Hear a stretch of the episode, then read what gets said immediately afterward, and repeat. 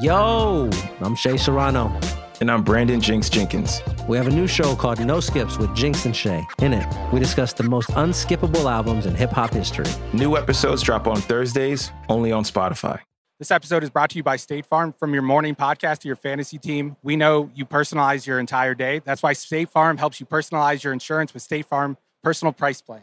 It offers coverage options that help protect what you care about most at an affordable price just for you. Like a good neighbor, State Farm is there. Prices may vary by state. Options selected by customer. Availability and eligibility may vary. This episode is brought to you by Kia's first three row all electric SUV, the Kia EV9. With available all wheel drive that sets the pace and seating for up to seven adults, with zero to 60 speed that throws you one moment and available lounge seats that unwind you the next. Visit kia.com slash EV9 to learn more. Ask your Kia dealer for availability. No system, no matter how advanced, can compensate for all driver error and or driving conditions. Always drive safely.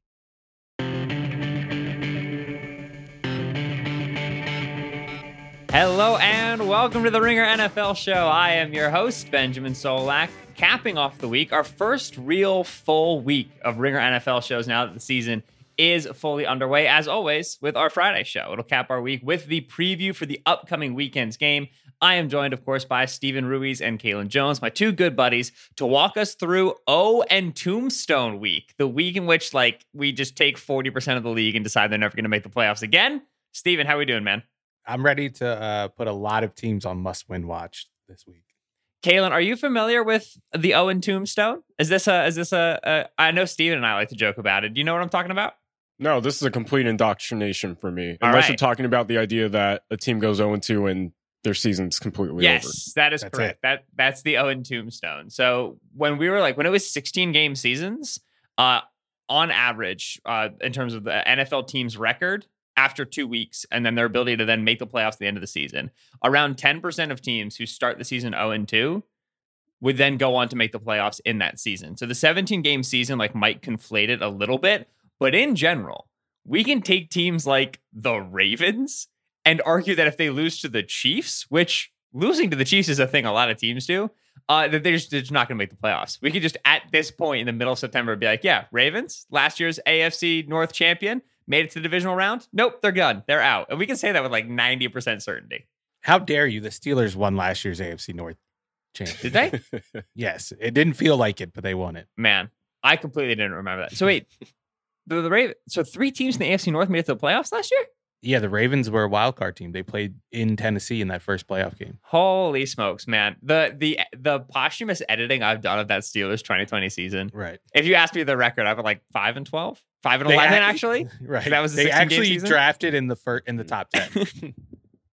Regardless, uh, we will be talking Ravens against Chiefs. That's one of our games of the week, which is always the segment that we start with, talking through the three biggest games, two, four biggest games that we see in the week, really trying to break it down nuts and bolts, both sides of the ball, and try to figure out what the important matchups are to watch. Uh, and then we'll go to some of the not as big games of the week, but we'll bring up some key matchups there as well. We'll kind of gamify it a little bit, talk about it in a variety of different segments, and then finally we'll go to the uh, the sleepers of the week, the doldrums of the week two NFL schedule, and I will do my best to give Steven and Kaelen a reason to watch the game. So we start with game of the week. Uh, we did bring up Ravens against the Chiefs. Ravens had that Monday night loss to the Raiders, which I think revealed a, a bevy of concerns for the team as it's constructed, especially with the injuries they're dealing with. And now they face the absolute wood chipper that is Kansas City. Kaelen, you talked with us about the Chiefs last week. This one's you again. Chiefs at Ravens. What are we looking for? This is like, I feel, a perennial September game that we all get hyped for now. So, what matters in this one?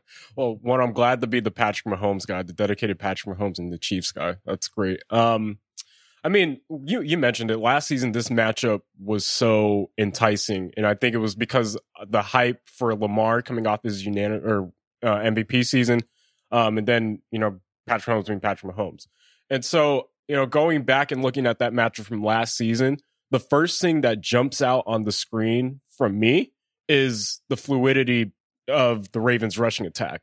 And I think the biggest thing, and you mentioned it, the Ravens, one, are dealing with tons of injuries. Ronnie Stanley, their left tackle, being one of those guys who's going to be out for this game. And then two, just the fact that they have so many different faces. That offensive line is completely rehauled.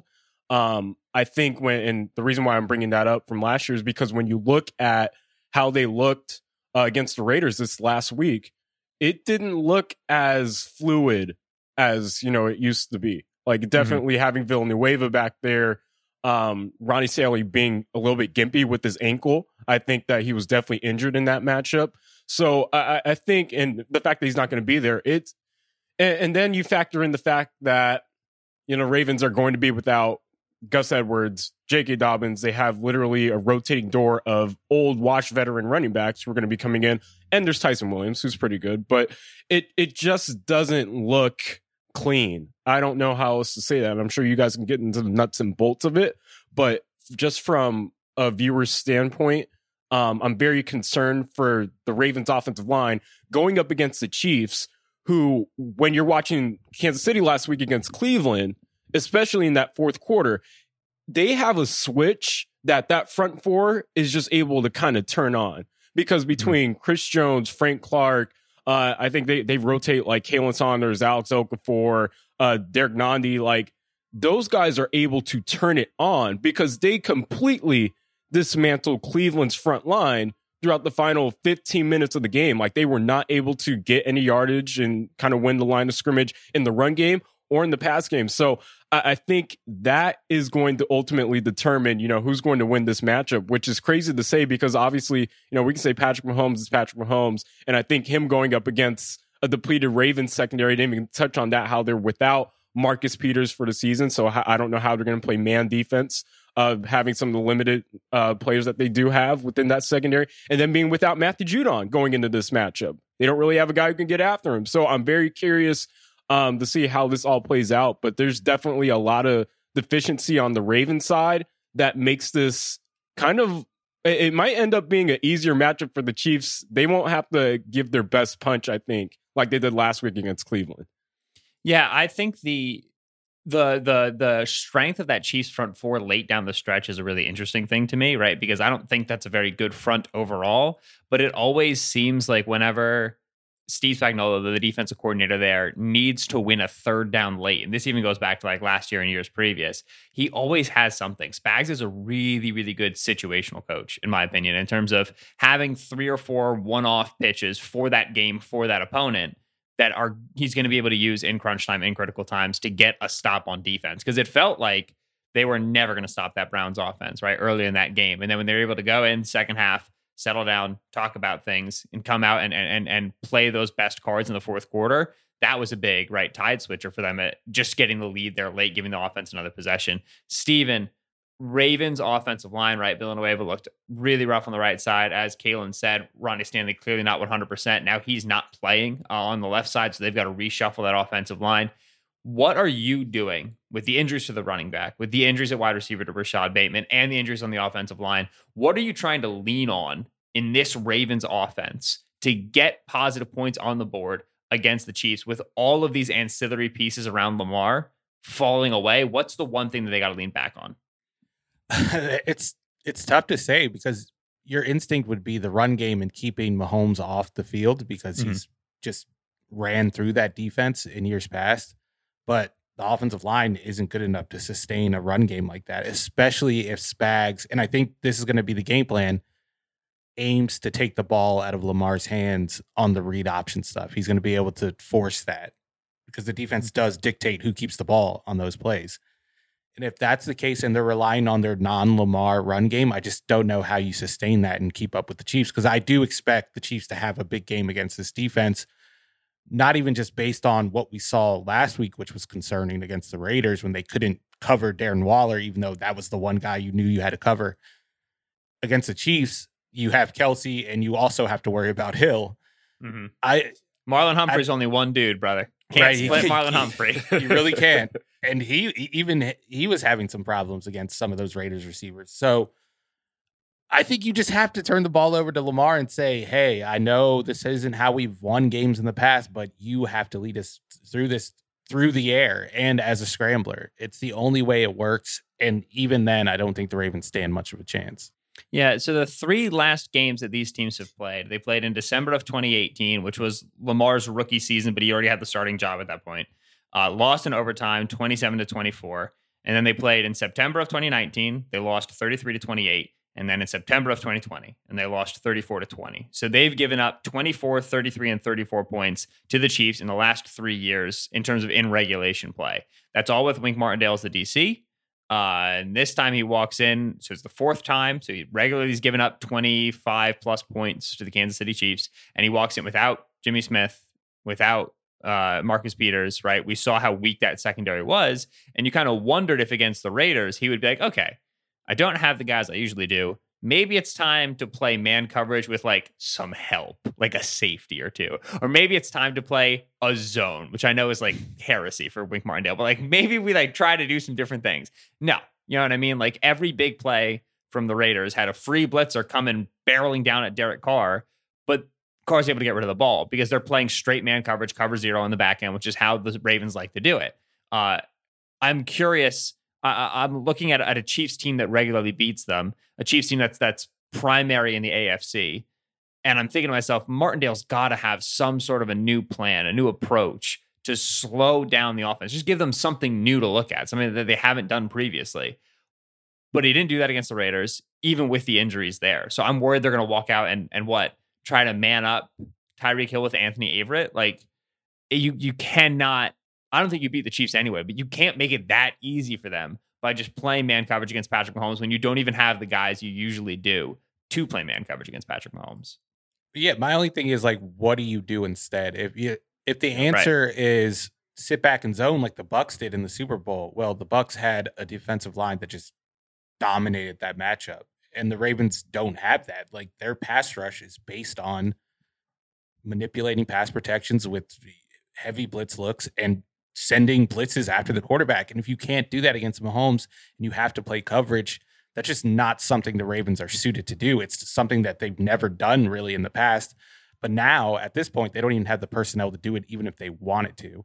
So for me, it's like Martindale has to pull something out of his ass, something that we've never seen before from him to keep the Ravens in this game, or it's going to be more of the same except I don't know if the offense, the Ravens offense, which hasn't done well in these matchups before, I don't even know if it's suited to do what it's done in the past and keep up.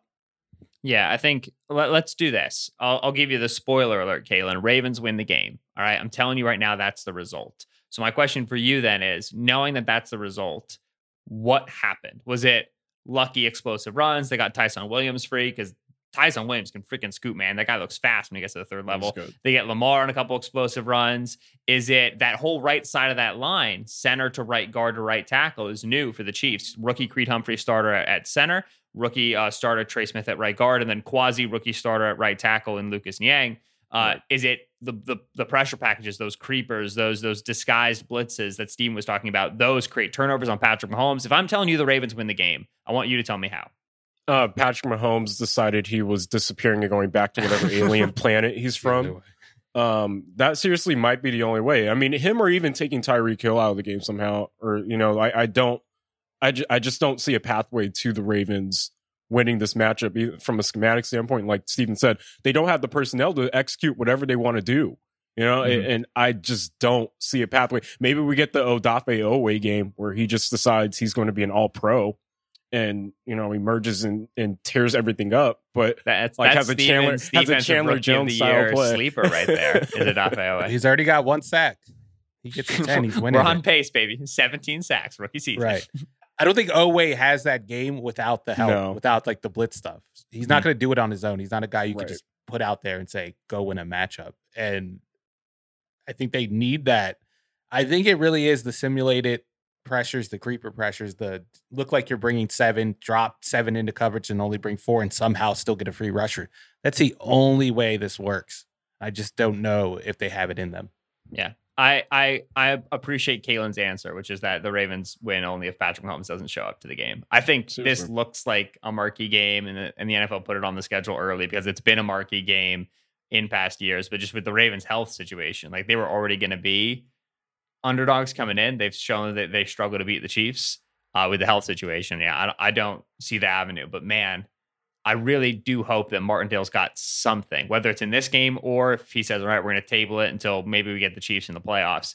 He better have something, some response to how to deal with this this this Kansas City matchup. He's let's say let's say they do win. Do you think it's a high scoring game or a low scoring game? I think it's a high scoring game. I so think they're- you think yeah. their best bet is outscoring the Chiefs. So that's basically Lamar just right. I so I mean I out. don't know. the Yeah. the linebacker room in Kansas City against the Browns was just just unbelievable to watch. Like it's it every year Spags gets me, and I'm like, I look at this depth chart. The Chiefs defense can't be that good, and watch those linebackers play. Like they're just not a very good unit. But then you're able to get away with it. You're able to get enough critical third down sacks, enough critical third down pressures, get a, a timely pass breakup here and there, force a field goal instead of a, a touchdown. And all of a sudden, you're still in every single game because the guys on the other side. I think that if the Ravens can get through the first level in the running game, right? Bad offensive line, but if they can get through the first level with read option, with with deceptive designs, Lamar and Ty'Son Williams should be really, really good busting through the second level, getting into the third level. I think they can rip off a lot of explosive runs. And then I think if they blitz a ton, get a strip sack, get a pick, you score some points off a turnover. Now you're able to keep pace. But it's explosives, is what it has to be. It's gotta be, it's gotta be positive regression there. It's got to be explosives in the run game, probably. I don't Yeah. think they can rely on passing explosives. Although Sammy Watkins had a few big plays in the game, but I want to see counter bash at least 20 times, maybe Yeah. 30. Play the Just run hits, it man. every play. Make the whole play out of counter bash. Yeah. All right, Patrick Mahomes, best quarterback in the NFL, playing the Ravens. The second best quarterback in the NFL, according to my friend Steven Ruiz, plays Maybe the, the. Cowboys this week. Uh, Steven, Justin Herbert takes Chargers versus Cowboys. Why is this a game of the week for you? Because I, you said Justin Herbert's the second best quarterback. He might be the best quarterback in the league. Steven, you got we got to say responsible things, man. This gets Okay, I'm not- yeah, I'm not I'm not going that far. But no, his tape from week 1, I thought it was good just watching the broadcast on Sunday, but when you watch on on the all 22, like I'm not exaggerating when I say it's near perfect tape. And it might be the best single game tape I've ever seen from a quarterback. Yeah, I'm willing to say that. It is. Like it, it's not like he's doing it in a similar way that Mahomes does it where he's doing like alien type things. Like he's he's doing things you don't want to teach other quarterbacks. Like Herbert did it within the confines of the system and on time. He didn't have to scramble. He only was credited with one big time throw by PFF, but like you watch that film and every throw seems like a big time throw that other quarterbacks can't make. I don't know how he only ended up with one, but it might just be he made it look so easy. And that's why I'm willing to say he's already a top five quarterback. I'm, he's he's elite. I'm calling it right now after one, One, game, game, into sample size season. for Steven Ruiz. That's all I need. That's that's fair. I think you have a good eye for it, man. I think the best move is just the whatever quarterback is about to play the Cowboys defense. You just say like, listen, he's playing out of his mind right now. You guys should watch him next week. He's gonna be great. It doesn't matter who it is. Like if he's about to Can't face the Cowboys, baby. he's playing well. But the thing, the thing is, like the Cowboys' defense wasn't great against the Bucks, but Brady had to make some ridiculous throws against them. Mhm. Like I'm thinking about the Micah Parsons play where he's covering Gronk on the crosser, and Parsons is in like perfect coverage, and Brady just puts it where it needs to be. And then there's like the Antonio Brown throw where he scored the touchdown. There's there was a bunch of throws. But the thing is, Herbert can make those throws, and Dallas got no interior push against the Bucks. And I feel like that's the way you can disrupt Herbert, especially if he's having to make these strong throws downfield. Like it's harder to make those when you have defensive interior rushers in your lap, and Mhm. the Cowboys just aren't capable of doing that. They they didn't have one interior rusher finish in the top 50 among interior rushers in pass rush That's so rate, according to. PFF. Not in the top 50, not one. That's So- really. And going up against Corey Linsley this week. Right. Herbert's going to have plenty of time to pick apart that secondary, which is not a good secondary. Kaelen, let me ask you this because I know you've been in the building with the Chargers, and we were chatting a little bit about that right side of the line. They brought in a a free agent in Oday Aboushi to play the right guard spot, uh, and then they have Brian Bulaga, who's a vet, really good right tackle, but a little bit long in the tooth, coming off of injury. I feel like left side of the line was solid against Washington. Right side of the line was a problem. The most important thing is that the Chargers have improved their offensive line and they can stay healthy. One week in, how are you feeling about that effort? 'Cause that's where they put most of their resources this season. How are we feeling? Um, I mean, we're feeling okay. I don't know if we're necessarily confident. Like you said, they've improved that side of the line, and I think that's really big in terms of you know protecting Herbert. I think last year, what really amazed me about him was his pre- like his ability under pressure. Because in Mhm. college, he was one of the worst, specifically his senior year. He was so bad when he was under pressure, but last year he he was immaculate last year. Um, and I, I think when you look at the play of Bulaga, again, dude's gimpy. I, I don't think that, you know, he was at full strength. Uh, he's been in and out of practice this week. Having Storm Norton as your backup right tackle, I mean, he, he's a decent rotational backup guy. He's not someone that you want in your starting lineup, but his name is um, Storm Norton. You feel good yeah. when Storm's on the right side, brother. I mean, it, it, he's he's fine. You know, he's an NFL player, so I mean, he's capable. It's just um, again, like going up against this Cowboys front, I think they're fortunate that they don't have to face Demarcus Lawrence. And it was really funny because Tarell Basham, uh, the Cowboys' backup defensive line or edge uh, player, he mentioned that he was excited to face Brian Bulaga because he remembers getting in the backfield so many times when he faced them last season. And a bunch of Chargers fans unearthed it. Um, he apparently only had one quarterback hit, according to Pro Football Reference, and zero according to PFF. So Tarell Basham was thinking of the wrong guy. And if Brian Bulaga suits up, I don't think that we're going to see him get in the backfield next game. So if I'm Justin Herbert, I'm feeling pretty comfortable back there. Yeah, I don't I don't think this is the week we like find out if the Chargers O line is a problem or not. Agreed. Yeah. Going up against that pass rush without Lawrence. And I don't is Gregory playing? I don't think he's playing either. Yeah, he's gimpy too. Yeah, he was he was on the field for week one, but I don't know where he's at right health wise yeah. for week two. Shout out Tarell Basham for just assuming Brian Bulaga knows who he is. I'm not sold that he no, no way. He does. I respect the gumption. Uh, all right, let's flip the side of the ball because Brandon Staley defense, uh, defense du jour, all the rage in the summer. Everybody's talked about it. We got our first look at it against Washington, but last year when we got our first look at it, like ever, it was against the Cowboys, and that Cowboys offense with Dak was an absolute flamethrower for the whole season, except for kind of the Rams game where they opened up against the Staley defense they hadn't seen yet. So uh, what translated, Steven, from the Rams 2020 to the Chargers 2021 in terms of how Staley's playing defense? And what's going to be the plan against Dak? Because Herbert scored in 30 is nice, but if there's anything we know about this Cowboys offense, it can do the same. Yeah, I have here in my notes that Staley was back on his bullshit in week one. It was Amen, the same. Brother. it didn't look exactly the same as what we saw with the Rams, like coverage wise and front wise, but like from the 10,000 foot view, it was the same, like a bunch of fronts. They played seven different fronts at least three times, according to Sports Info Solutions. They played 4 3 3 4, 4 2 5, 2 4 5, 3 3 5, 4 1 6, 3 2 6. Steven just dropping a social security number. On right, that's my credit card number. Light box, 76% of the snaps, fifth most in the league last week. Two high shells, 76% of the time, third highest rate. So he was doing what he did last year, and they they were able to defend the run even with those light boxes. That was the big worry. Would he be able to do it without Aaron. Donald and Michael Brockers? And he was with a a worse front seven. I think the I think the uh, Washington football team still averaged minus 0.2 EPA per run. So they were still able to do it while allocating all their resources to stopping the pass, which they did. And I think it's going to be a little harder against this passing game compared to a passing game comprised of Ryan Fitzpatrick and Heinicke. But in last year's debut against the Cowboys, that's when Staley kind of burst onto the scene. He was able to do that. They limited big plays by playing those two high shells 80% of the time. And Dak had a average depth of throw of 6.6 compared to 8.3 for the rest of the season. So they were able to take away those deep crossers with the poaching safeties, force Dak to check it down. And if they can do that, and Herbert does what we think he's going to do against this defense, I really think the Chargers are going to win this game and maybe win this game easily how much of a like I guess like how much of a weapon is Derwin James within his system? Because I oh asked oh him like like uh, when I went to practice on Wednesday, like I asked him about it, and like he mentioned how it forces quarterbacks to identify wherever he's at.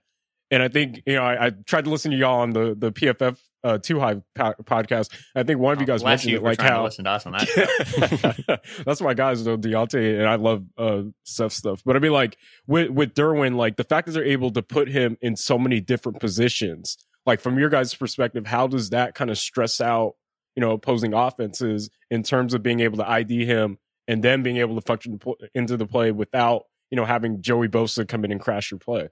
I, I think it's like what they did with Jalen Ramsey last year, just on steroids. Like his tape last week was amazing. And not even for a guy that's coming off of a bunch of injuries and we're hoping he could stay healthy.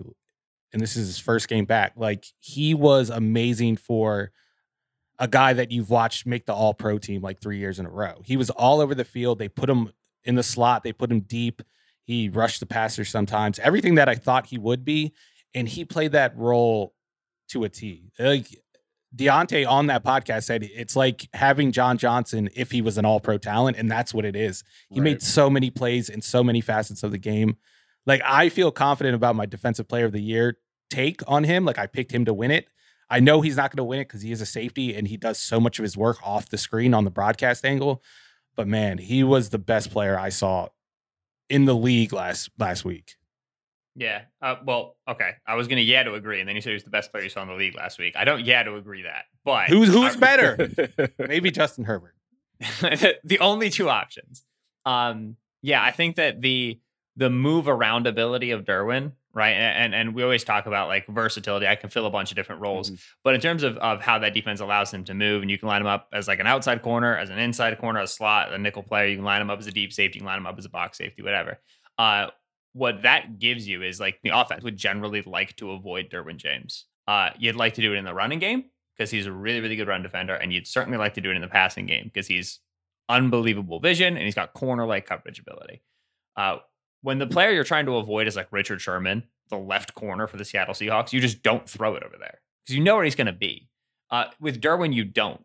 And what that allows, like Staley to do is, let's say you're walking in against the Cowboys, and when they go like, you know, three receivers to one side, tight end to the other side, the tight end's close to the formation. We'd call that like a, a three by one, like a nub formation. They like to do X, Y, and Z. Well, you can have in your play calls check the formations. We're like, all right, if we get three by one nub, Derwin, go here like line up over the tight end because we know they're going to try to run it over there. So you can say like with tendency, I, I generally know where I want to put Derwin against these personnel groupings or this formation on this down and distance, which then makes it so much harder for teams to avoid that guy, right? Because he's just got so much movement ability. He can line up anywhere and be a legitimate threat to do anything at any time. So it allows you to just custom rig game plans to put Derwin in the most annoying spots possible. And that's where he's going to start racking up crazy numbers. I think that's why he played in the slot a lot in week yeah. one because Washington runs a lot of condensed formations. And Staley said last year when he put Jalen Ramsey in the slot, and he only did it a couple of games. It was against like the Shanahan guys, it was against Washington.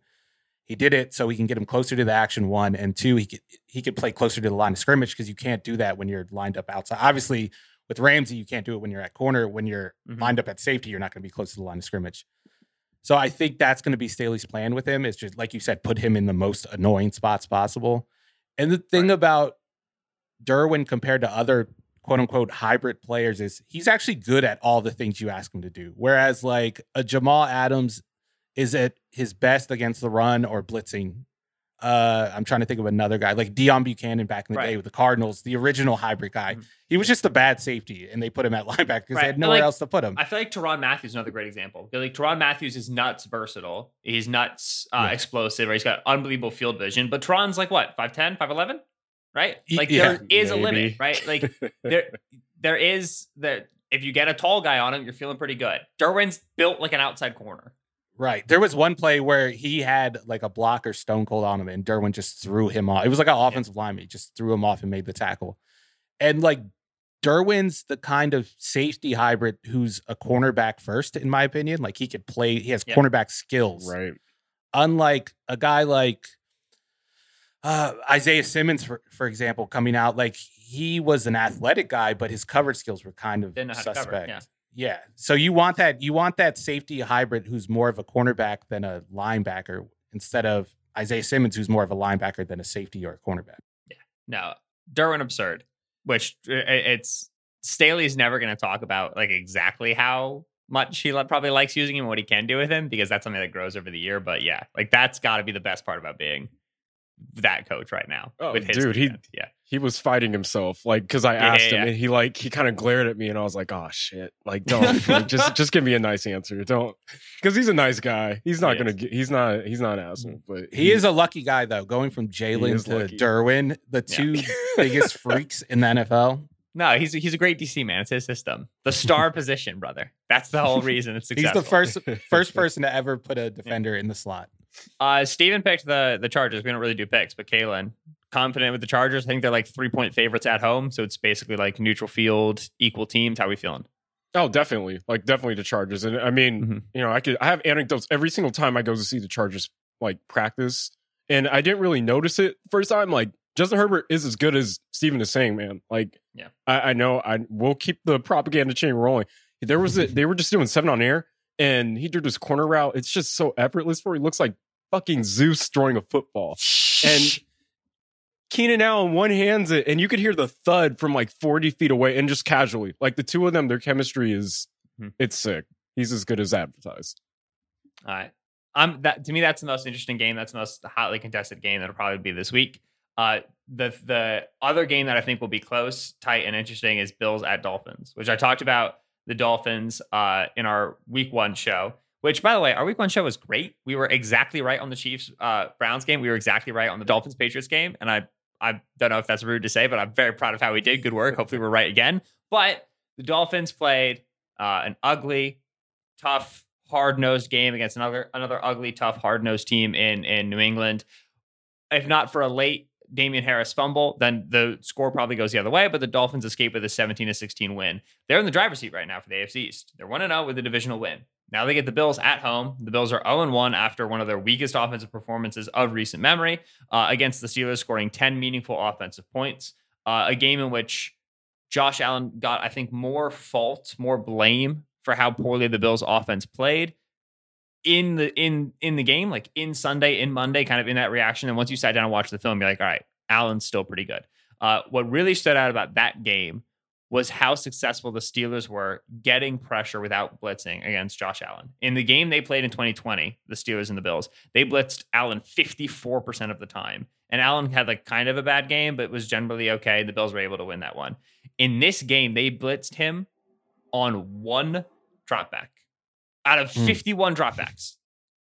And they got pressure on 22 of 51. That's 39%, which is basically the Chiefs Buccaneers Super Bowl. The the Buccaneers blitzed Mahomes on on 3 of 56 dropbacks and pressured him on 25 of 56 dropbacks. It was the same general idea in terms of we can always get pressure with four. No quarterback succeeds under that context. Uh, we also know the Steelers sat in deep zones against Josh Allen. They muddied up the interior middle of the field so much. All those digs and those seams that the Bills love to throw. It, Allen was such a good intermediate thrower last year. They just put bodies in there and they changed where the bodies were coming from. They muddied up the picture, uh, forced him to make check down throws against zone coverage. It's not what Allen wants to do. In 2020, this is from uh, a Mark Schofield piece for Touchdown Wire. Against zone coverages, Allen completed 71% of his throws, which is higher than he did against man. Um, but his passer rating dropped to 95.1. He threw 11 touchdowns versus eight interceptions. When he was thrown against man, uh, he had a passer rating of 126, uh, completed 65% of his passes, but had 25 touchdowns with just two interceptions. So much more explosive, much bigger passes, much more success, even if the completion percentage drops. Now, they get Miami. The Steelers just beat the Bills offense by not blitzing and playing zones. Guess what Miami never does ever? not blitz and play zones. Uh, this team last year, Brian Flores, gave up uh, 56 points to Buffalo in week 17, a must win game for the Dolphins to make the playoffs. Now, the Bills had a, a pick six and they had a, a punt return touchdown, but they scored 30 plus offensive points. Uh, and they also gave up 31 points to the Bills uh, in week two. In that week two game, Allen was 24 for 35, 417 yards, four touchdowns. And in the week 17 game, the game that they needed to win in order to make the playoffs, he blitzed Allen 53% of his dropbacks. He was one of the blitz heaviest coaches in the league last year, Brian Flores was, and he dialed it up against Allen. If Miami walks out and tries to blitz Allen to death and play man coverage behind it, they're going to lose this football game. Allen is too good.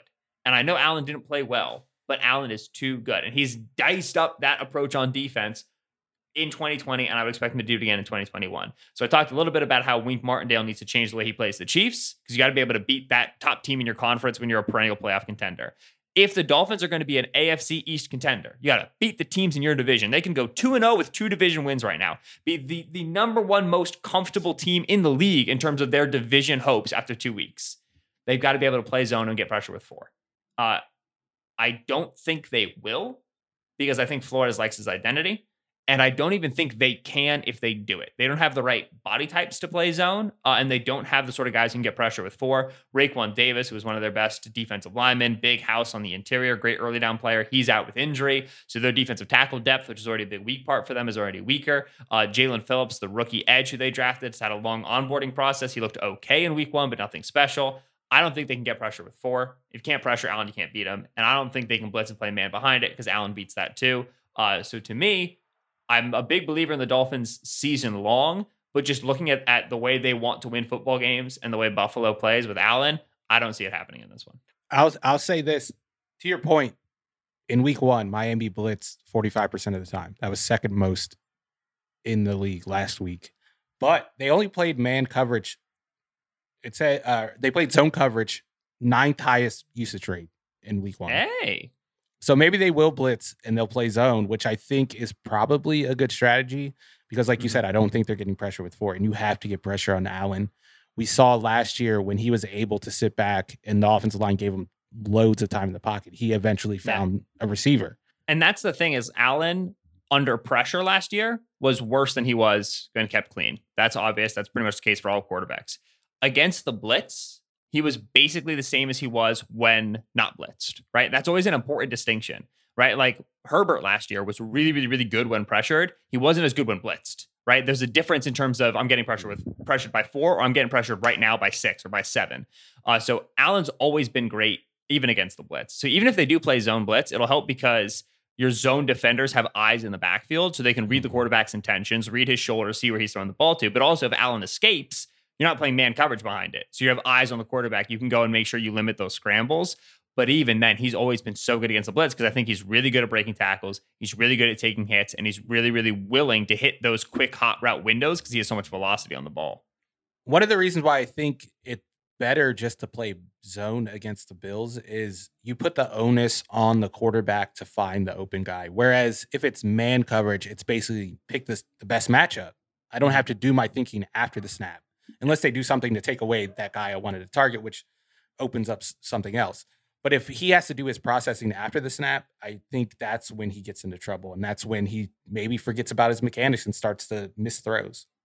Yeah. Yeah, no, I was basically going to echo, like, pair at that point because when you watch that week 17 matchup, like, it, it's a stalemate throughout the first, like, quarter and a half because of what the Dolphins were able to do in terms of pressuring him. And I don't know if he was really able to solve, like, the man coverage or where he was able to go until, you know, he started realizing I could get into that little hole, like, pocket right behind where the linebacker is probably vacating. Mm-hmm. And there's a real there's a RPO there there's that drive like late in the second quarter where he they execute like an RPO and he pulls it and I can't remember if it's Jones or Howard in coverage but he's trailing Diggs on like a glance slant whatever it is.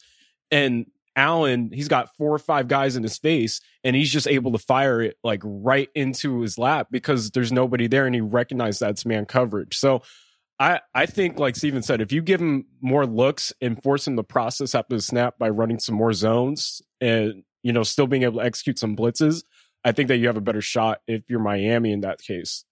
Yeah. And blitz tracks are also really important against Allen as well because he's not going to be the sort of like Tom Brady guy who, oh, I'm getting blitzed. Let me take a half scooch up, just make this angle a little bit easier for my running back, buy an extra second, and then get rid of the ball quickly. Allen will make the dude miss, which is big movements, big movements in the pocket. He's going to reset his feet. He's going to climb all the way up, or he's going to break and go outside. And we saw this with the Steelers. He ran himself into multiple sacks because the Steelers understood constant hustle, win your reps, and stay on your blitz track. So if you are a, a high outside rusher, rushing to the quarterback's back shoulder, and he steps up, keep going because he's going to keep moving. You know what I mean? Like it's not like he's he's getting rid of the ball now. He's going to hold on to it and he's going to go. And that's how TJ Watt got a strip sack. That's how Cameron Heyward got a sack. So when you blitz, I think a, a common conception about blitzing is like everyone's trying to get to the quarterback. Isn't the case. Everyone's trying to free up one guy to get to the quarterback. And if that guy misses, there are other dudes who are responsible for going to get the quarterback wherever he escapes to. And that's critical against Allen. I remember that Niners game last year. The Niners sent heat at him and they would get heat on him, but they were flying. And Allen would like step up and no one would be there. He could just hold the ball for four seconds, dancing on the line of scrimmage, threatening to run, also threatening to throw 50 yards down the field. So a player like Allen, your your blitz maintenance, we call it rush lane maintenance, is super important. Yeah, I do. I what do you think the game plan is going to be? Do you think they're going to play man again? Because I I could see a situation where Flores watches that game from last week and takes the wrong lesson from it and sees an inaccurate Allen and thinks, "Oh, let's make him make tight window throws against man coverage." He did it Mm-hmm. last year against us. Although in that first game he did have a couple picks dropped. It wasn't like a clean game. Yeah. The Dolphins just didn't capitalize on the on the mistakes. So I wonder if Flores watches that tape too and is like, this may have worked if we just played a little better. Yeah, I think they the stay on identity because that's that's the the vibe I get from the way that they want to be as a team. What I will say is important is this: we did a lot of riffing on uh, if you're going to live in empty against the Dolphins, the Dolphins are going to send one more than you can block, and they're going to live with the results. But if you're going to show them we're only protecting with five, they will send six. They do not care. Uh, well, the Bills lived in empty against the Steelers, and it's because they had some tight end health issues. Uh, Tommy Sweeney's got an injury, only played two snaps. I don't know if he's going to be 100% available for this upcoming game. They only had Devin Singletary. Zach Moss was not active. Apparently, he's going to be active for this game, which is helpful in pass protection. But because they are so wide receiver heavy on their depth chart, they lived in four open formations. That's four receivers, none of them attached to the, to the line of scrimmage, and then a running back. Or they lived in empty. That's five players out, no running backs, no tight ends. Those looks, Flores will blitz them until the cows come home. And the thing is, like, if he gives up an explosive, sucks. That's unfortunate. It gives up two explosives. Dang, I wish we were better. But once he gets the blitz that lands, that's a huge hit. It's a huge loss, and sometimes it's a turnover as well. Uh, and so, if the Bills, to me, the biggest offensive improvement the Bills need to make schematically is being able to keep more guys in for protection, lie a little bit better with their their formations, lie a little bit better on their tendencies, and that's the best thing that can take the teeth out of this Miami Dolphins blitz. I don't know if they have the bodies back yet to get that done. Yeah, I think the I, I think the key for the Dolphins is stopping the crossing routes because that's what gave them the most trouble. And I I'm just disregarding the second matchup just because it was the Bills twos. In that mm-hmm. first matchup, those crossing routes just killed Miami. And then containing Beasley on his option routes that he does. Like it seems like he runs like 50 option routes a game. Yeah, and that's the big weak spot for the Dolphins secondary right now. They're really good across the board, but it's still Nik Needham playing that nickel. Yeah, I wonder if he if Flores takes a page out of Belichick's book from his game plan against the Chiefs last year and he starts playing when they line up three by one, Belichick played that number three defender inside leverage to take away the crossing route because he's going to break across the field, which is something he doesn't usually do when they play cover one because you want to play to your help and your help is in the middle of the field. So you play outside leverage. But the Mhm. Chiefs run those crossers to death. So that's why you do that. I wonder if Flores takes that same tactic and is able to play man without worrying about the crossers by doing that. And then that just makes everything else easier elsewhere on the field. Yeah, and then you start getting deep outs from Stefon Diggs out of the slot, and then your life is over. It's a tough ask ma- managing those Bills receivers. This episode is brought to you by State Farm. From your morning podcast to your fantasy team, we know you personalize your entire day. That's why State Farm helps you personalize your insurance with State Farm Personal Price Plan. It offers coverage options that help protect what you care about most at an affordable price just for you. Like a good neighbor, State Farm is there. Prices may vary by state, options selected by customer, availability, and eligibility may vary. This episode is brought to you by NetSuite by Oracle. As your business grows, you might start seeing some lag. There's too much work for your team, too many different processes, and it takes forever to close the books. If this sounds like you, you should know these three numbers 37,000, 25, and 1. 37,000 is the number of businesses that have upgraded to NetSuite by Oracle. It's a cloud financial system that can help streamline accounting, financial management, inventory, HR, and more. 25. That's how many years NetSuite has been helping businesses do more with less. And one, because your one of a kind business deserves a customized solution for your KPIs. It's like when you come here for this podcast or when you check out your favorite website to gather all the info you need to make better decisions for your fantasy leagues. Well, NetSuite does that for your business and then some. It's one efficient system, one source of truth with everything you need to grow. Right now, download NetSuite's popular KPI checklist designed to give you consistently excellent performance absolutely free at netsuite.com slash ringer. That is netsuite.com slash ringer. All right, those are our three games of the week. Uh, we're on to our second category, games which need games. I don't know who named that, but I actually really like that because that's pretty much how we talk about these. We talk about a middling slate with a bunch of mini games and talking points and silly stuff. We actually open uh, traditionally on this podcast, and by traditionally I mean last week and this week, and that's all of the podcasts we've done with Steven's must-win game of the week, a segment that will probably become more serious later, but for now it's just silly. Though of course the Owen Tombstone is important. Steven, must-win game of the week for you coming into week two. We're putting the Patriots on must-win watch in week two. it's already it's this is the season decider. If they lose this, it's over. And Belichick going to lose to a rookie quarterback with no offensive line? No, probably not. But I will say this: like I was not encouraged by what I saw out of the defense, even though they ended up holding the Dolphins. How many points did they score? It was, was 17. It 17, 17, 16 was the final score. Lower than 20. So, like on paper, it's a good performance. But like I said during last week's pod, the big thing for me was going to see was going to be seeing how they play defense. Were they going to blitz a lot? Were they going to play a lot of cover zero? Were they going to put faith in that secondary to play man to man? And no, they didn't. They didn't do a lot of that stuff. Mm-hmm. There were some blitzes, but they were safer blitzes. They weren't playing cover zero. They played a lot more zone, although they did some match stuff, which they weren't doing last year. But that secondary, like I, Ben Warren does, like Jalen Mills on the outside, not a good situation. They try to get him with the double move, but I and I will say this: Jalen Mills has learned to defend a double move. He made a good play on it. Only took him five years, brother. only, only right. five That's years. development we like to see. And you better believe he celebrated the hell out of that pass deflection. It was a taunt. There's no way it wasn't a taunt. Come on, enforce the rules, refs. No, I don't care. I love now when players get away with taunting, it feels even better. Thank um, yeah, that's that's Patriots Jets, by the way, is the is the team that they're facing. I don't think we said who their opponent was, but the Jets are the team with the. It, uh, it doesn't matter who they're playing. It really. does. I mean, it does. If they do go zero and two with two divisional losses, I agree. It is a must win game for the Patriots.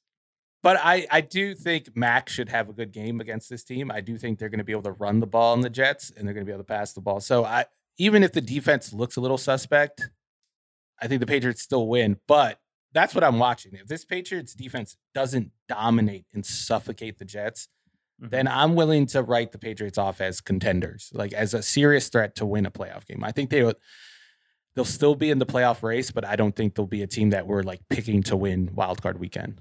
Yeah, that's fair to me. Uh, all right, I have a playoff take. This is a, a segment we call buying or selling, where I give a take or somebody gives a take, and then you guys can tell me if you're buying it or selling it. We have the Las Vegas Raiders, proud 1 0 Las Vegas Raiders, against the proud 1 0 uh, Pittsburgh Steelers, one o'clock game in Pittsburgh. Uh, buying or selling that one of these teams makes the playoffs for the AFC. Kaelen. Buying. Um, I, I, think the Steelers end up. I think the Steelers end up making the playoffs. Like, it, like could t- could end up making the playoffs. I think their offense is just so stuck in the mud, man. Like they they don't have, and, and so much comes down to how bad their offensive line is, but also how bad Ben Roethlisberger is. Like the mm-hmm. tandem of those issues really kind of caps your potential as a team, which sucks because their defense is so good. Like you, you were talking about it. I was going to bring up some timeline therapy because you mentioned, I think you and Nate Tice, like custom rigged, you know, Pittsburgh's front and really their entire schematics against the Bills to play cover two, which is something that they really never do.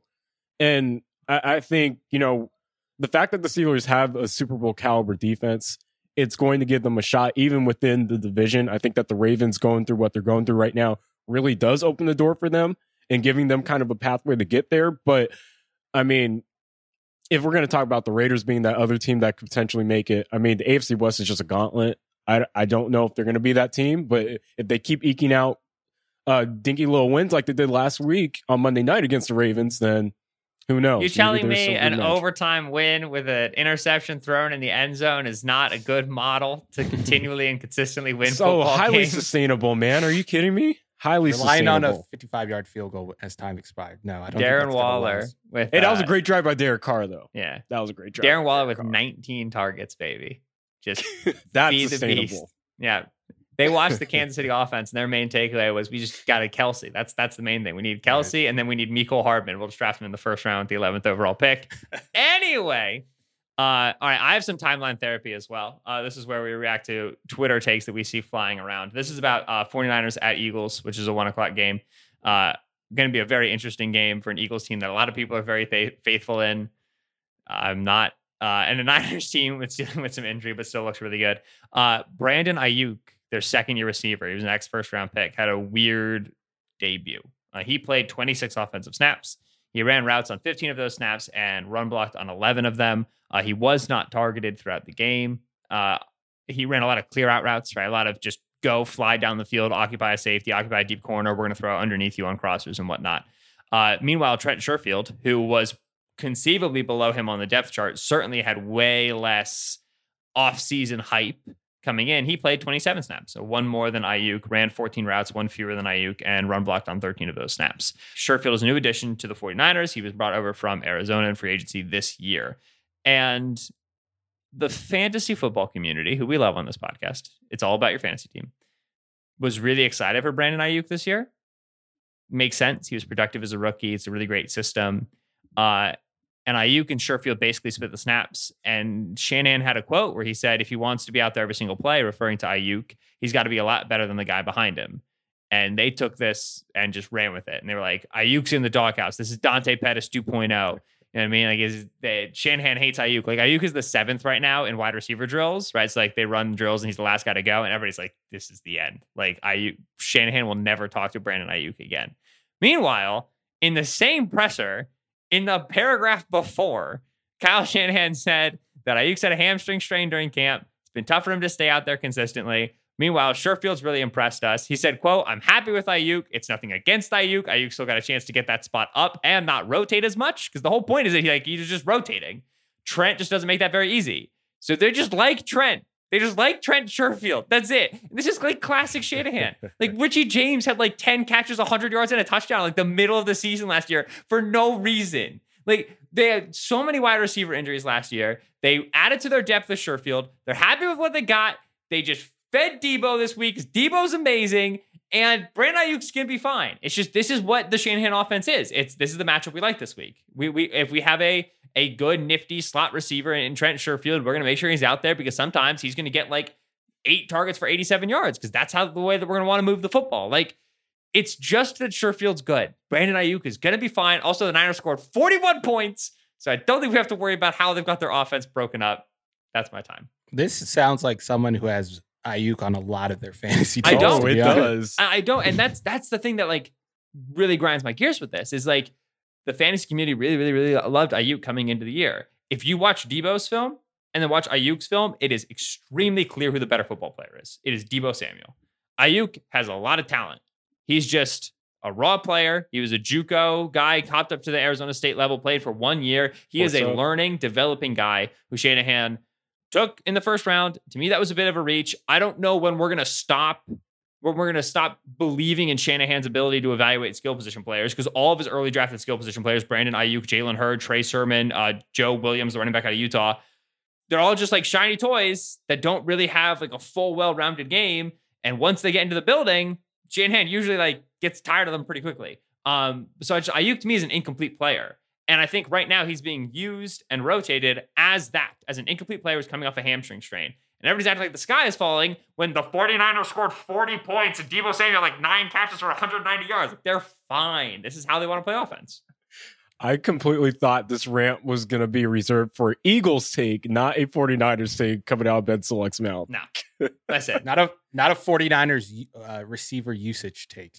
here's the thing the I, I'm I'm just so mired in Eagles Twitter at this point, and like I've seen so many of the takes that like now when people are like Jalen Hurts showed you exactly what you want to see on Sunday from a starting quarterback, I'm like I, that doesn't even like I don't doesn't even register to me anymore. It's not even a blip on my Oh, radar. I'm just like no. Listen, I lived through the entire Carson Wentz era on Eagles Twitter. Nothing will affect me in terms of radical timeline takes. I I don't I don't think we talk about it enough, but like Kyle Shanahan was a receiver in college. And I think Mhm. he's very particular about what he wants from his receiver. So it's very easy to fall into that Absolutely. doghouse. Shano, man. He's seen as this like offensive genius who just knows everything, but like receiver is his roots.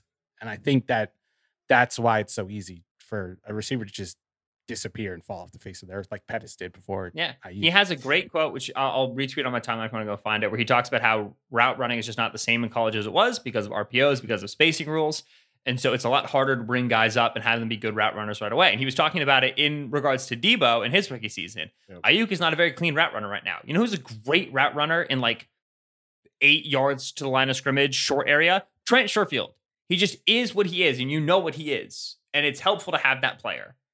It's just I feel like everybody now just always wants to jump at every Shanahan quote because of the whole Mac Jones Trey Lance thing, and it's just like the guy had a hamstring strain and they're easing him back in week one.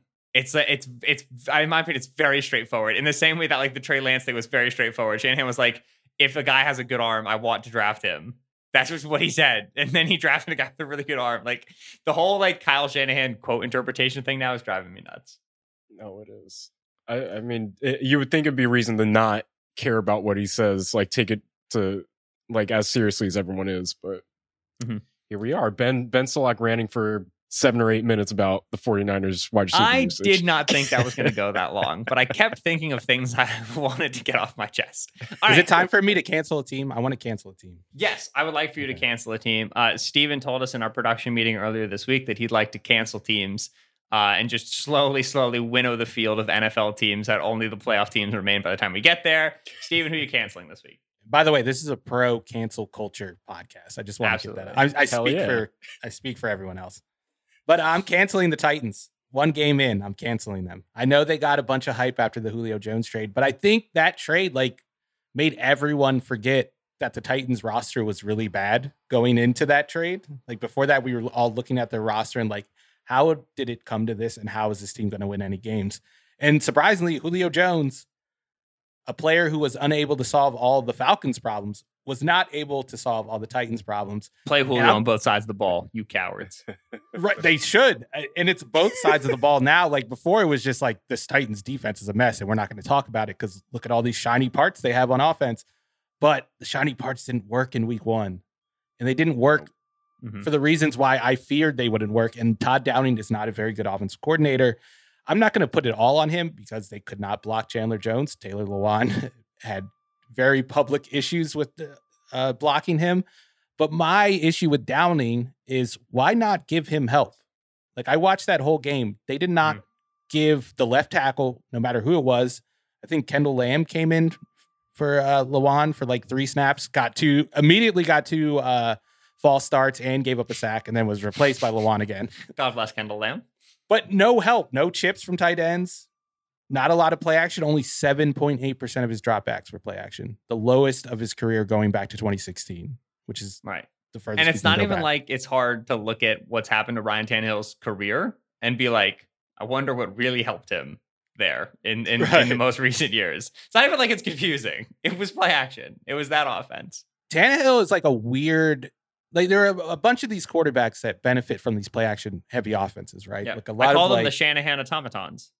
They're just robots who execute, baby. Tannehill isn't like the rest of them where I feel like he can make a lot of elite throws. Like the touchdown pass he made to AJ Brown in week one mm-hmm. was amazing. Yeah. Tight pocket, barely any window, got hit after he threw the ball. And that's his thing. He's like, he could stand in the pocket and make a throw downfield. The problem is when he has to think and think quickly and adjust. And when you have to do, you have to do that more in drop back, drop back passing game. Like in play action, you have your reads more defined, and he just can't do it. And that was my issue with the offense. If they weren't going to run a lot of play action, which Downing didn't do in Oakland, there was going to be problems. And that's what happened mm-hmm. against Arizona. And to add on to that, I thought Arthur Smith didn't get enough credit for what he did for Derrick Henry and yes. scheming things up in the run game, using receivers as blockers. And we did not see that in week one. In fact, I think I think Julio Jones blocking came under scrutiny too. So losing Corey Davis might have been a bigger issue than we thought for the run game. Derrick Henry Big. couldn't run. And that just caused so many problems that I don't think playing against other defenses is going to solve it. Yeah. When you are able to bring wide receivers into block, you bring corners and safeties into the run fit. And when corners and safeties have to tackle Derrick Henry in space, Josh Norman gets put on a poster. Uh, so if you can't do that, then it's Henry versus linebackers. And you still like that. You don't like it as much. Uh, and like, you know, say what you want about Corey Davis compared to Julio Jones. Obviously, in the past game, no comparison. Although I do think Corey Davis is underrated as a receiver. But as a blocker, Corey Davis is a dog. Yeah. And Julio awesome Jones. Blocker. I don't think Julio Jones is interested in blocking at this point. So they don't have that guy. Rightfully so and they don't have Jonnu Smith anymore. So it kind of mm-hmm. messes with their condensed formations because they were able to do play action stuff off of that and still block in the run game. Now they can't do either of those things. And now you don't even have Arthur Smith there to fix it. you have some other offensive coordinator who just stepped into his role. We're not. I'm not confident that he's going to be able to fix this. Yeah, I very much agree. And they face a Seattle offense, which they they couldn't stop Kyler, and now they get big boy Kyler. They get who Kyler big wants to be, right? They get Russell Wilson, uh, who the they're still figuring stuff out on the offensive side of the ball in terms of what they want to be. But Russ looked great. I don't know what we have to do narrative wise to get like the Russ MVP hype to actually peak at the correct times. But if he keeps doing five incompletions, four touchdowns, eventually we're going to get right back on this godforsaken conversation of Russ for MVP. That's but that's every first half of the season. Like he, I think last year he had like more touchdowns than incompletions for like the first three weeks, but then eventually it breaks and they don't know how to fix it, and that's that's why I'm like pumping the brakes on the Seahawks offense because against the Colts, everything worked like it was supposed to work. What happens when it doesn't work and they can't That's run a, a bunch on first down? Because they were running on first down. Russ didn't really get the keys to the offense. They didn't let him cook until second and third down. Uh, I'm here to tell you right now, Steven, we don't care. We don't care. All right, Russ for MVP. we don't care. Russ for MVP. Uh, okay, the final game that we've got in this segment belongs to oh the team that lost to the Seahawks, uh, the Colts, and then the Seahawks divisional rival, the Rams. Which uh, Rams are so freaking good against the Bears, man. I re- I watched that film most recently. Oh, I'm so this offense is gonna be so much fun. Okay, we just got off of Titans despair talk. So buying or selling at 0 and 2 after they lose this game to the Rams. The Indianapolis Colts are still the favorite to win the AFC South. Well, I just canceled the Tennessee, and I'm obviously not going to pick Houston or Jacksonville to win this. So I, I, feel like by default, I have to say, yeah, I'm buying. Colts are going to be 0 and 2, uh, having lost to the Rams, having lost to the Seahawks. I'm pretty sure their schedule is also awful after this. They get the Titans, they'll win that. Dolphins, Ravens, Texans, 49ers. The Colts could be like 2 and 6. And we'd be like, listen, they're in the driver's seat for the division, baby. Here we go. That's the thing. I just think the fact that the division just isn't good enough Right. They're going to be in the like mm-hmm. they're they're going to win by default, you know. Yeah. they're going to be 2 and 6 and they're going to be in first place in the division. It's like the AFC, the NFC East last year, where like the I was about to say it's this. The Eagles were like one in three, and then had a commanding lead in first place. You know, Listen. the biggest difference though is that they're gonna be on Hard Knocks, and we're gonna get to see the insides of this shit. Imagine being Carson and you're in Carson Wentz, you leave Philadelphia like, oh, it's such like a circus. Like everything back here was so like convoluted. I just want to go to Indianapolis, sleepy media to like, not going to be as much attention. It's not going to be like as, as rampant a fan base. I'm just going to be able to settle down and go. He when he went to Indy, he was like, oh, it's back to like my sort of people. You know what I mean? Like Midwest, whatever. Hard knocks, middle of the season. Hard knocks. yeah. Liev Schreiber was like, "You thought, bitch." I do feel bad for him but also, I would be lying if I said I didn't take a little bit of vindictive pleasure over the fact that Hard Knocks is following him to Indianapolis. There's a lot that could impress you about the all new Honda Prologue EV. True, it's got class leading passenger space and clean, thoughtful design and intuitive technology. But what really sets the Prologue apart from the competition is that it's more than an EV, it's a Honda. Honda, the power of dreams. Visit honda.com slash prologue to learn more. This episode is brought to you by Hotels.com. If you're busy like me and you're trying to catch your kids' games, it's important to have somewhere where you can go to find a good hotel. We're all over the place. Sometimes, you know, we're in Florida, we'll be in New York, we want to take the wife on a quick vacation and get away. Whether you're looking for a relaxing getaway or heading out of town to see the playoffs, Hotels.com app has a perfect hotel for every trip.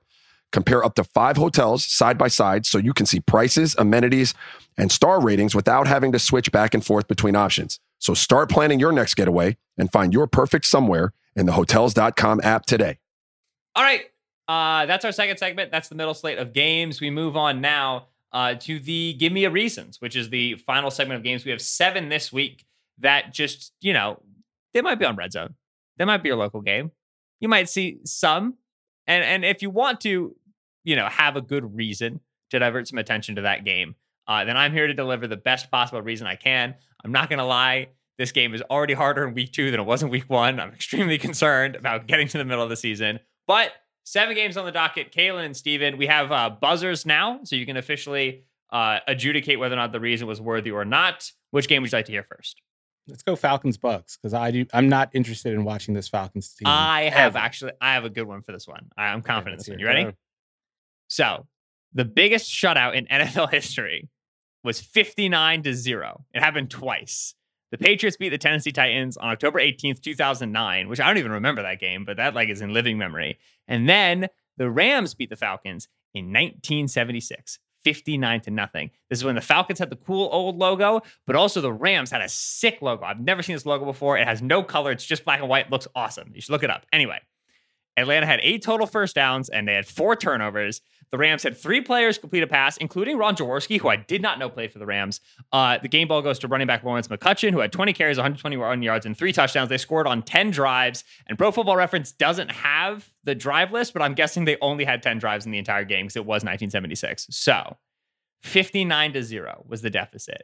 What if I told you there's a chance the Falcons become the losing team in two of like the three greatest shutouts in NFL history because the Bucks are absolutely going to beat them by like at least 40. Would you then watch the game? buzzer sound effect. Bring in the buzzer sound effect. That's a no? That's you watch a it no. NFL history You at the expense so- of the Atlanta Falcons. you have totally misjudged how I like to consume my Falcons misery. And it's Okay. not them just getting pulverized from minute one to minute 60. I like to see them get some hope, Ah, get the fans excited. If they're beat, and it happened in the Bucks game last year, I think. I think both Bucks games they jumped out to leads, and then Brady just ripped their hearts out again. That's what I want to see. I will watch that, but I'm I'm only going to tune in in the fourth quarter when they were up by like 17 in the third, and now Brady's driving to take the lead. Kaelen? I'm in the same boat, dude. Like I, I'm petty. I, I want to see people's hearts get ripped out. This is the best part of sports. Misery. Oh Especially especially the Falcons. Uh, all right, next time That's I'll what find a way to fold the Falcons' eventual loss in Uh, with an here's- initial lead. Here's a tip going forward. Any game with Tom Brady involved, if you want me to watch, just be like Tom Brady is going to get hit and he's going to be terrible. And I'm in. Very much not- vindictive responses from the gallery. That's not so on the table one. though. This week. It's not on the table. oh my god. I just want to be rooting so hard for like a Kyle Trask touchdown drive with four minutes left. He's throwing it to Tyler Johnson and Cameron Brate. We're like, yeah, baby. Why are you going to be watching that, man? All right, what game y'all want next? Uh, give me Vikings and Cardinals. Okay, this is another potential record-setting one. Uh, Chandler Jones, five sacks against Taylor the one. Taylor Lewan said, "Thank you for teaching me this lesson. I so appreciate it. I just have learned so much over the course of this experience." Well, another tackle in need of a lesson is Rashod Hill, who's the starting left tackle for the Vikings. He's technically their backup because they wanted to replace him with Christian Darrisaw. Not the he's a veteran journeyman. He's not the best pass protector you've ever doggone seen. So Chandler Jones got five sacks against Lewan last week. The record is the Derrick Thomas seven sack game against Seattle. We sacked a man named Dave Krieg, who apparently exists. Uh, he also had a six sack game. I learned. I don't remember Dave Krieg at all. Did not Dave, know. Dave Craig. It's Craig. Craig. Yeah, it's Dave Craig, dude. Show some respect. Yeah, I cannot emphasize Seahawks this enough. legend. If I'm he gonna cancel played- Ben. If he listen, if he played before the year like cancel Ben. 2002, he's barely within my conception of football history. Don't- I read these names, I have no idea. We had okay. We also had six sack games from Adrian Clayborn versus Dallas. That was the uh the Blake Bell game. Tremendous delay. Everybody remembers how fun that was to watch, right? Like that was a good time.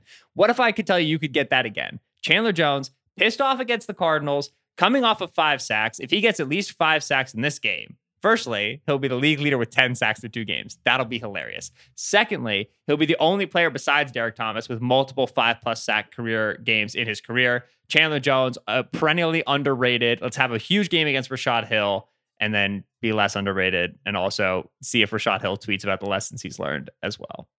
I'm in. And I'm in for a reason you didn't name, although you were kind of hinting at it. And that's and this goes along the same lines as the Brady thing. You just want Kirk Kirk get Cousins. beat up. Kirk Cousins getting sacked all day. I'm with it. I was oh gonna try to fold in like a Cousins gets sacked, Zimmer gets pissed, Kellen Mond starts the third quarter sort of vibe, but I think it's a little too early for that. I want to hold that ace in the hole for later. Oh, I'm turning right over to the Vikings game if Mond gets in. Especially if Kirk gets benched, then we might see like a blow up on the sideline.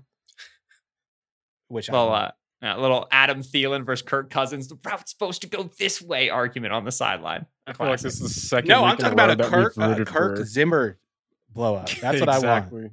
if Kirk were in a row blowing up at Zimmer. Zimmer would just calmly walk away from him and completely ignore him on the sideline. I don't think Zimmer would like even react. No, I disagree. I think Zimmer's praying for a confrontation with Kirk Cousins. He's been waiting on this for like three years now. Every day he wakes up hoping Kirk Cousins says something. Kaelen, good enough for you? It is good enough for me. Um, I was hoping that you'd bring up like Patrick Peterson in any way because I'm still upset at y'all for saying that you guys don't like his number seven in the green room. That last was me. I don't know if Steven agreed with that. Did you agree with that? No, I agree. He's too old. Yeah, I too agreed with your. It's like a midlife crisis situation. Oh it my is a Pat gosh. Pete revenge game. That shit is dope. Yeah. I'm By the just way- not, I'm just not super interested in the revenge of Patrick Peterson, unfortunately. By the way, Ben, were you just drinking milk? Because that would be t- completely Nah. on brand. it's iced coffee. Oh, okay. It's a little. No. It's, how much? It's- it's- how much I- milk do you put in I, it? I accidentally poured too much creamer into it, but I wasn't going to not have coffee. So yes, it is lighter than I usually Oh, so think. that's It's creamer. not milk. We can't be putting putting these claims out into the world. People will take those and run with them. ben is drinking a glass of Yeah. milk. I'm just doing my best to become the uh, assistant to the head coach for the Los Angeles Rams football team. Okay, who's the next one that y'all want? Let's do Broncos Jags because I want to hear this. I think we've canceled out. You can't use Trevor Lawrence as a reason to watch Jaguars game. Yeah, it's too easy. Okay. Uh, I will say I did struggle with this one until I found a delightful exchange between uh, ex Ohio State Buckeye, current Denver Broncos defensive lineman Dre'Mont Jones, who yesterday uh, was asked about Urban Meyer, under whom he played at Ohio State, if he was surprised that Urban Meyer was failing to connect with veterans in the Jaguars locker room. And Dre'Mont Jones responded with, Am I surprised by it? No. And then there, he was asked a follow up, which is, Why?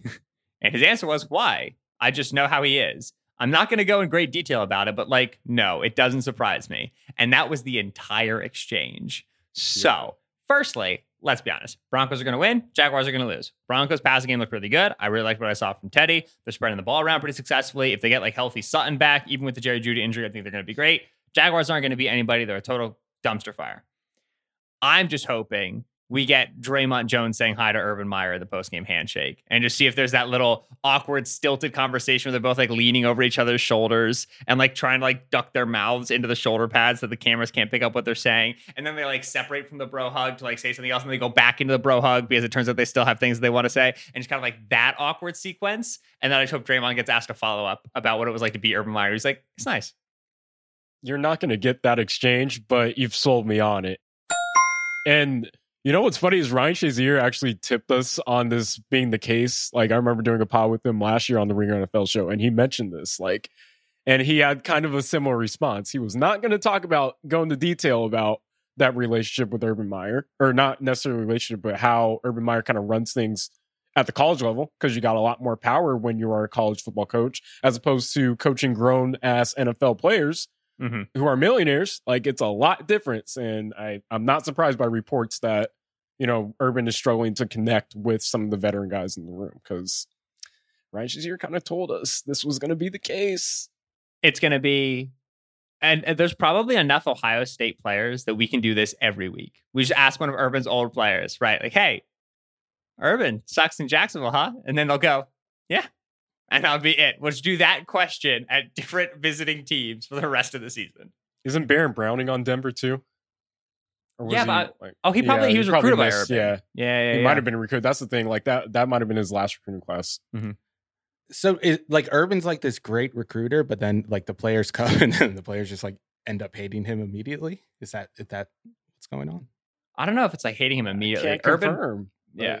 Urban probably, yeah. Urban probably recruits them and then does everything he can to like keep them in Ohio State. Probably by like spinning them a lot of webs about how the NFL is and isn't, uh, which, you know, is unfortunately not unfamiliar to many top college coaches. So Tebow's the only Meyer. guy that ever liked him, which is why he wanted to keep him around. there you go. But yeah, I- I'm in because I'm on I'm on Urban Watch all, all year. So yeah, I'll watch Yep. because of that. I appreciate it. Four games left. What do y'all want? Uh, Texans versus Browns. Give me a reason. Okay. Ben. This one is a long shot, but I'm going to go for it anyway. The, so the Texans are definitely better than we thought, right? Beat the Jaguars, looked good, did cool, fun stuff on offense. We agree on that. Yes. The Browns coming off of a major, hard fought, emotional loss, right? They tried really hard against the Chiefs. They were super close to winning. Devastating loss, right? We agree on that. Yep. That's typically the formula for a letdown game later. So, what I'm arguing here is that in Cleveland, there is a greater than 0% chance that the butt of every single joke in the Houston Texans across the course of the offseason beats the Browns in the Tyrod Taylor revenge game, which that's an actually interesting revenge game narrative for me because like Tyrod was like, you know, oh, he brought Baker along, like, you know, uh, Padawan, you know, whatever Jedi training master. Imagine if he beats Baker in Cleveland with Houston's depth chart. Just if there's a chance, it's worth tuning in. Yeah, I agree with that. I would love to see the Browns, the hyped up Browns, lose to the whatever the opposite of hyped up Texans are. But I will say this any game that the Texans win, like any football game that the Texans win this year, is going to be a bad football game. They're not capable of winning a good football game. So it's going to be hard to watch. But with this Browns team, how it was hyped, an ugly Browns game is very enjoyable to me. Kaelen? Texans? Oh, I'm sold. I I, yes. I think Tyrod, Tyrod Taylor has quietly he like one of the well. coolest. He was he, good not just that, he has a cool ass quarterback aesthetic, and I don't think it's talked about enough. The man, yes. like the way he throws the football is fucking awesome. Anyway, um, I think the the Texans offensive line is like supremely underrated too. I completely forgot they had Marcus Cannon and Laremy Tunsil. Like mm-hmm. those they they played really freaking well. I know it was the Jaguars, but they're gonna kick some ass this week. And I'd be very curious to see if they can pull this off because again, like we said earlier, I'm kind of here to to see fans be upset it's I just want like that like quick 10 and 0 start with like get an early turnover, like score quick, whatever. It's like, you know, seven minutes into the first quarter. So I can just tweet out the screenshot of the scoreboard and be like, uh, Browns question mark. And then just farm some of that dopamine and then just never check the score for the rest of the game. But yeah, just I'm glad that one worked. All right. Three left. What do y'all want? Saints Panthers. Game near and dear to my heart. All right, I'll be honest. I do not have a reason to watch this game. This was the hardest game. My notes read this in all caps. Matt Rhule punted from the 33 yard line last week. And that's everything that I have in the notes. They won a five score game against the Jets, or five point game, excuse me, against the Jets. Uh, they look like pretty much exactly as they did last year, just a little bit better talent. The Saints ran for 300 combined yards them in two games last year. I don't think that they're going to be better enough to stop them. I couldn't come up with a reason besides if you really like dumb punts really close to your opponent's end zone. See, I feel like I could do a good job selling this game. Okay, hit me with it. Point one, Jameis Winston, MVP candidate, question mark. if he throws another five touchdowns, you guys are laughing, but if he throws like if he has another game like that, super efficient, throws like three plus touchdowns to no interceptions, that discussion's getting started next week. And no, if it doesn't, no, it I'll isn't. be the one that starts it. Ah coming against the Panthers. I mean, that's the thing. Like, I, it's gonna happen. It would happen if he if he threw three touchdowns. It's definitely happening because narrative. Hashtag uh, narrative. But also, we have the Joe Brady Sean Payton matchup. The the younger. I was thinking about that as well. Selling that, yeah. Man, and that was that's an easy sell. Come on, Ben. Sam Darnold versus the Saints versus a Dennis Allen defense. I think is a it's a bad recipe for the Panthers. So I think these are all just some Steven LOL cells Sam for football nerds. I'm trying to hype this up to the people. Tune in to see Matt Rhule turtle in his own shell, down ten. Uh, eh.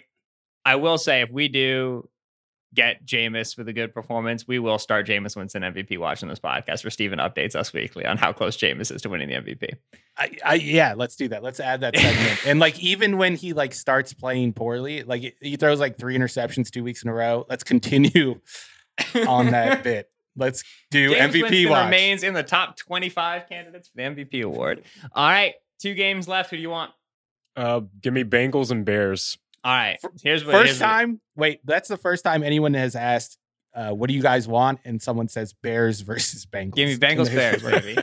I was gonna make a joke about how the Thursday night football game was really good with like a middling starting quarterback and then like a weirdly good backup, and how maybe this game will be really good with a middling starting quarterback and Joe Burrow, and then a good backup in Andy Dalton. Mm-hmm. Cough, start Justin Fields, end cough.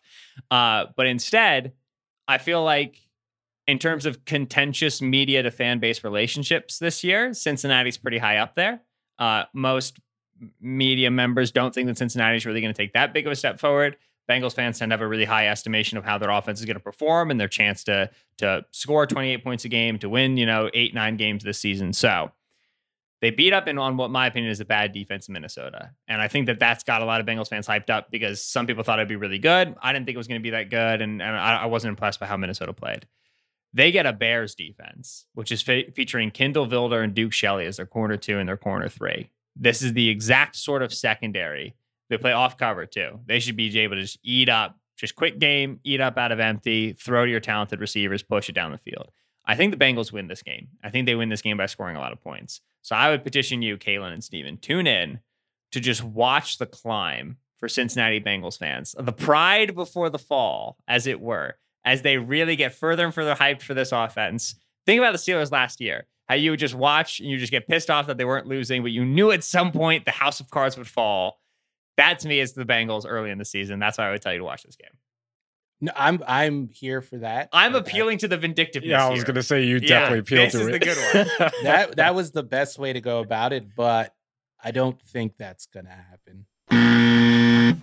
I, I think the Bears defense, even without the corners, like I feel like in that defense, the corners are the least important part, which is something you can't say about other systems. But with this system, I think you can say it. So I'm not so much worried about that. Mhm. I am kind of worried what we saw out of Joe Burrow. Maybe it was just a bad game, but he was not very good in that game. He missed a lot of throws that we expect him to make all the time. And the, the type of throws he has to make all the time because he doesn't have great arm strength. He has to be perfect everywhere else. And he really wasn't.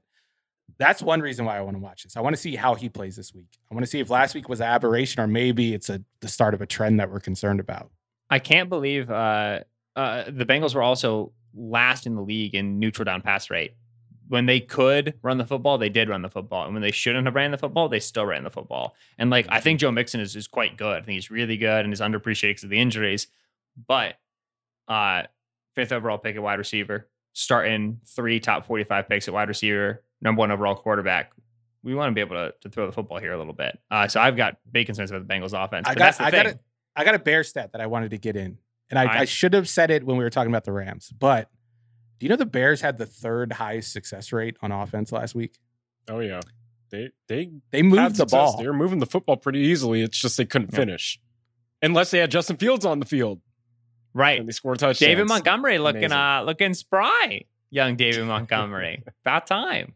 Yeah, maybe that's like a concerning thing about the Rams defense going forward. Mm-hmm. But I do think it's a good test for the Bengals defense, which has to be better if the Bengals are going to be a fringe wild card team, which I don't think they're going to be, but the Bengals fans think they are. So that's another reason to watch. I think if they can't handle early downs and stop the Bears from moving the ball, like this is not a very good football team. I, I try to appeal to Steven's vindictiveness. I try to appeal to a joke a bit. And Steven's like, well, here's some actual legitimate good analysis on this game. No place for that in this podcast, Steven. Never again. That's the beauty of the Bengals. You don't have to like come up with bits to to make fun of them. They're like naturally not good. Mhm. Damn. All right. Last one we've got is Lions versus Packers, which is the Monday night game at 8 p.m. So you're all going to be watching anyway, which means I win by default. But sometimes games are styled as like the best offense against the best defense. Sometimes it's like, you know, Chiefs Bucks. It's like the, uh, the, the new age, the new quarterback against the, the old guard and the old top quarterback. Lions Packers is the man who wants to win a football game the most in the NFL and Dan Campbell against the man who just doesn't care at all about winning football games right now, which apparently is Aaron Rodgers because the game against the Saints was just tremendous chill vibes of quarterbacking, just kind of uh, pick a one on one, I'll take a shot. I'll just check this down, see if he can go get it. It might, might get picked off. We'll throw it anyway. Just, just Aaron Rodgers out here playing quarterback for the 2021 Green Bay Packers. It was the most passive aggressive quarterback performance I've ever, I've ever seen. It was like and we're, an we're upset absolutely anthropomorphizing the performance, but it did feel a little bit just like, whatever, I'm here. Guess I have to play. Yeah, it's a it's like a teenager who's so embarrassed of their parents and they're out to eat at a restaurant. That was that was Right. Aaron Rodgers' vibe Against the Sunday. Lions, who like walked out down by 24 against the Niners and were like, this is the most important thing. Like they were mm. just amped up. Dan Campbell had those boys moving. So I think, firstly, I think the Lions cover. They're 11 half point dogs. But secondly, I think that it'll be close and like Campbell will be on the sideline, like headbutting dudes. You know, like, like, like it's like, you know, blood streaming down his forehead from headbutting Jason Cabinda in the face mask. Yeah. We're going to get amped up Dan Campbell, baby. Let's go. I'm here for that. And yes. I, I I'm- really I, need I need a buzzer it. sound. I, I'm, Oh. I'm Oh, you, you're not sold on that? I'm totally sold on that. I love Dan Campbell. he sold it in the wrong way. The thing here is watching Jared Goff go up against the Jared Goff of defensive coordinators and Joe Barry. I feel like that matchup is going to be comedy. Like Jared Goff is going to be doing bad things. Joe Barry is going to be doing dumb things. Kevin King's involved. Like the Kevin potential King's for comedy involved. is is through the roof here on that side of the ball. The other side of the ball, I like I, I don't care about. But yeah, I want to see Goof play against Joe Barry. Nah, I want to watch Rodgers throw his third pick of the game, turn him out the floor on the sideline, and go. That's what I'm watching for. That'll do it for us on the Friday preview show here on the Ringer NFL show. I'm Benjamin Solak. That was Steven Ruiz. That was Kaelen Jones getting you prepped for week two of NFL action. We are back here every single Friday. But of course, the Ringer NFL show has a slate of uh, shows as we wrap up the week two performances on Sunday night. That'll be with Steven, myself, as well as Kevin Clark and Nora Princiotti. You'll get Kevin on Wednesdays, Nora and Mallory on Thursdays. You get Ryan Shazier and James Shows on Tuesdays. And of course, always with us at the end of the week. Thank you very much to you guys. Thank you so much to Isaiah Blakely, our production assistant, and Arjuna Ramgopal for overseeing our production assistant. Thanks so much for listening, and we will catch you same time, same place next week.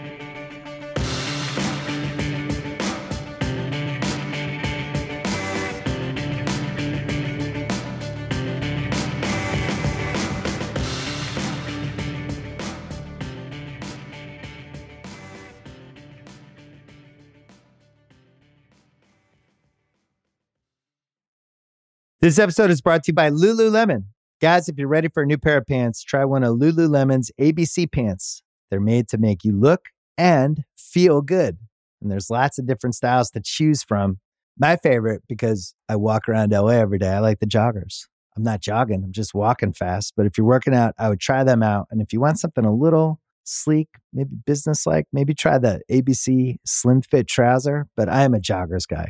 I just, once COVID happened, I was just like, I'm, I want to wear jogging pants and joggers and all kinds of soft pants as much as I possibly can, especially when I'm working out.